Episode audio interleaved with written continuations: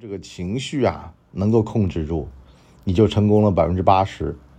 因为呢，对手出问题基本上都是在情绪不稳的时候，所以呢，体育比赛要求打出节奏，实际上就是让自己没脾气，让对手乱发脾气，从而呢，操控了比赛的整场的胜负。你的操作系统升级了吗？这里是老文的底层逻辑。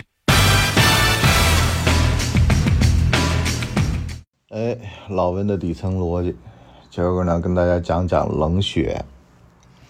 不是因为冷血才成功，是因为呢，你知道在你成功的路上，你只能冷血。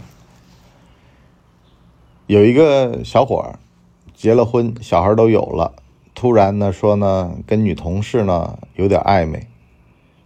我呢就说啊，你怎么可能会暧昧呢？对吧？你老婆孩子没感情呢？他说啊。我婚后才知道，这个世界上还有另外一种可能性，就是姑娘能这么温柔。我说你他妈这纯粹就是啊，吃饱了撑的。小学班主任都知道这个道理。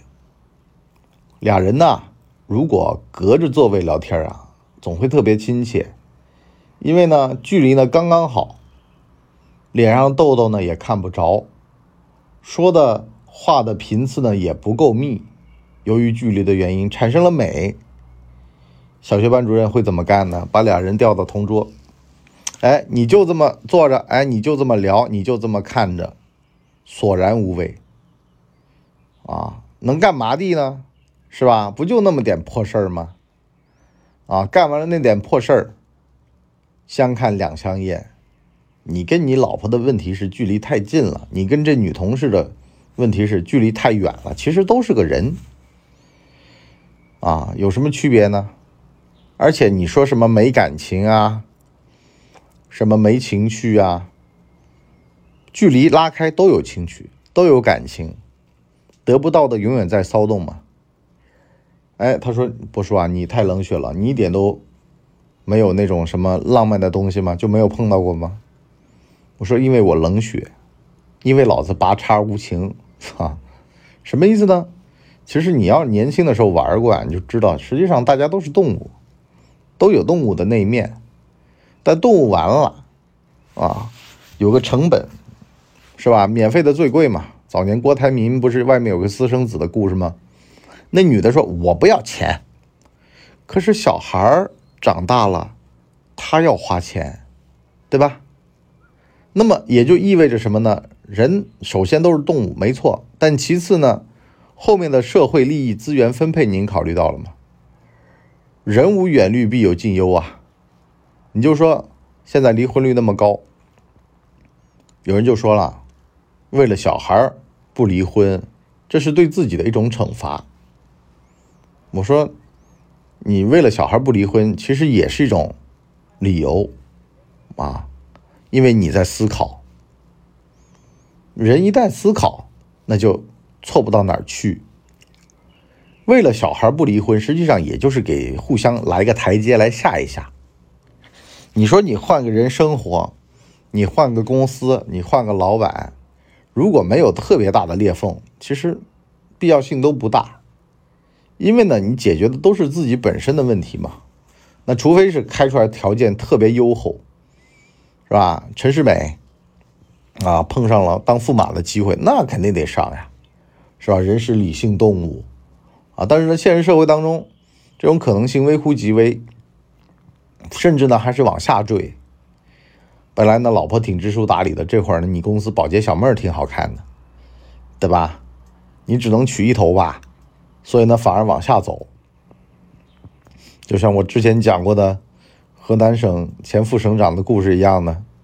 那哥们儿就特别有意思呀，老婆是高校的，啊，跟他一样从外国留学回来的，他觉得呀，不会照顾老人，不伺候老头，啊，我娘走了就剩爹了，我得给他养老送终，找一个乡下女人，看着挺老实的啊，完了呢说，你要是都端到床头伺候我爹，那么他百年以后我就跟你结婚。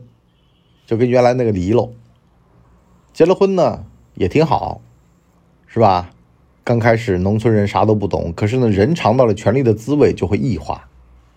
所以呢，我一直跟各位讲啊，我说其实啊是诱惑那个玩意儿，诱惑让你变质，而不是呢你本身就本质那么差。一念之间的区别就是在于受不受得了诱惑。两种啊，一种呢是在你微的时候受不受得了那些小诱惑。就是把你带偏的那些东西。第二种呢，是在你手握重权的时候，能不能受得了那些诱惑？那也是能把你带偏的东西。反而呢，作为一个中产阶级很安全，因为呢，大家都过着普通的日子，吃着普通的饭，啊，一月多挣点儿，开心死了；一月少挣点儿，也没大的问题，因为呢，也就花那么点钱，啊，不至于说捉襟见肘。那么，回过头来说呢，好了，找了一个差点的，最后呢闹出个杀人案，为什么呢？因为他跟你不是在一个层次的，没有跟你一块苦过，也没有跟你一块经历过，最后怎么样呢？逼得他不得不去买凶杀人，真的就把这个女的给杀了。杀了之后呢，他后来也就蹲大牢去了，而且还牵出一系列的这个受贿啊、贪腐的事儿啊，这个我就不说了。其实很多事情都这样的呀。有人说了，原配妻子不行啊，这个什么，我我见过好多啊。其实关键问题都在哪儿呢？在于呢，都想一次性的解决所有问题。可是呢，只要你有一个美好的愿望，不去做渐进式的改革和改良的话呢，最后都会碰到一个铁板。这个铁板就是啊，上帝告诉你说，得嘞，啊。你以为你能够控制他所有啊？实际上，他只是还没机会反过来控制你。因为呢，当你想着控制别人的时候，别人其实也在想着控制你。电视剧《小舍得》里面，南建龙啊，跟原来的太太离婚是吧？找一个保姆型的老婆蔡阿姨，他以为万全了吧？但是俩人在那互相猜忌来猜忌去。而且呢，蔡阿姨这种农村出身的，他的玩法呢就一哭二闹三上吊，啊，更加的不成体统。所以呢，这也就造成了呀，你想过怎么样的人生，你就得配上怎么样的日子。冷血是什么呢？去理性的去考虑问题，啊，去去考虑里面的成本，而不是呢头脑一热，啊，就签了这个魔鬼的协议了，没这个必要。是吧？有好多东西是可以花钱买的，比如说保洁、护工，都是个服务嘛，花钱就行了，干嘛需要上人呢？啊，当然了，你说情感方面的需求是吧？南建龙当年他是脑溢血了，中风了啊，得好好伺候着。他说他那个老婆伺候不了他这样啊，这个当然了，这个我咱们就不说了啊，因为呢，没有感同身受。很少人能感同身受这玩意儿啊，但是呢，也说明了问题。老头呢，收入方面有限，是吧？退休工资不够啊，这方面呢，其实他也只能做出他的最优选。但是呢，后面的结果他要承担，就是把一个家变成两个家嘛，啊，这才造成了后来这个鸡毛鸭血的各种故事。我说的冷血啊，其实是对自己。就对自己的这些感受方面啊，别那么及时敏感，稍微钝一点，稍微理性一点。而面对他人呢，感情上要非理性，要感同身受啊，这样的话呢，才能够走入别人的内心。就跟我说的啊，写文章要真诚一样的。但是呢，真诚的背后还是个理性。还是个冷血，你可以冷冰冰的去分析这件事儿，啊，一旦有人把自个儿带进去，那就麻烦了，啊，你写的时候、做的时候可以带，但是呢，一定要及时的抽离、脱离。就像有的时候，有的人跟我讲啊，说，哎呀，工作太累了什么？我说你不不会冷血，你要冷血的去考虑这个问题，这活离了你能不能赚？能，这事儿离了你。行不行？行，那你为什么还要干？所以呢，一定要冷血的去看待。就不要头脑一热觉得啊我一定行，也不要呢头脑一冷觉得呢我我就不行了，我就不干了啊！不要这么极端。我就老是碰到有人傻乎乎的跟我讲说。哎呀，我之前啊跟领导啊走的太密了，我发现呢没好处。现在呢我就都不跟他们汇报了，都走极端，啊，要么就是孙子一样的伺候他们，要么就是爷一样的在那儿牛逼哄哄。我说都没有这个必要，人呢中庸一点，是吧？你反正按照时间表，仨月去请示汇报一回就够了，啊，新来的领导啊跟他见个面聊聊天就够了。你说你花那么多心机，那么期待感会特别强，啊，狗一样的想要块骨头。可是呢，如果啊你都不跟他们聊，那万一真有点什么事儿，人家也保不住你，跟你不了解嘛，也不知道你的情况，是吧？所以呢，一定要冷血的对待自己的事情，啊，就是冷静的去看待，哎，客观一点，不要太把自个儿当个人。好像说，哎呀，我受委屈了之类的，活该嘛，对不对？你就看待一个路上的人一样的，就这么去看他，那他所做的都是咎由自取。如果把这个身份带到自己，你就会觉得可怜自己，我怎么生到这样的一个环境当中啊？我值得更好的环境，实际上没有。家家有本难念的经啊，就跟家里面的事儿一样的。那说起来呢，全都是家里人的问题，实际上你也是一份子呀。你怎么可能没有问题呢？对吧？哦，都想把自个儿摘干净了，人就会这样。所以，冷血的看待自己一点点呢，就能搞明白自己所处的阶段和形势，要选择怎么样的一个打法。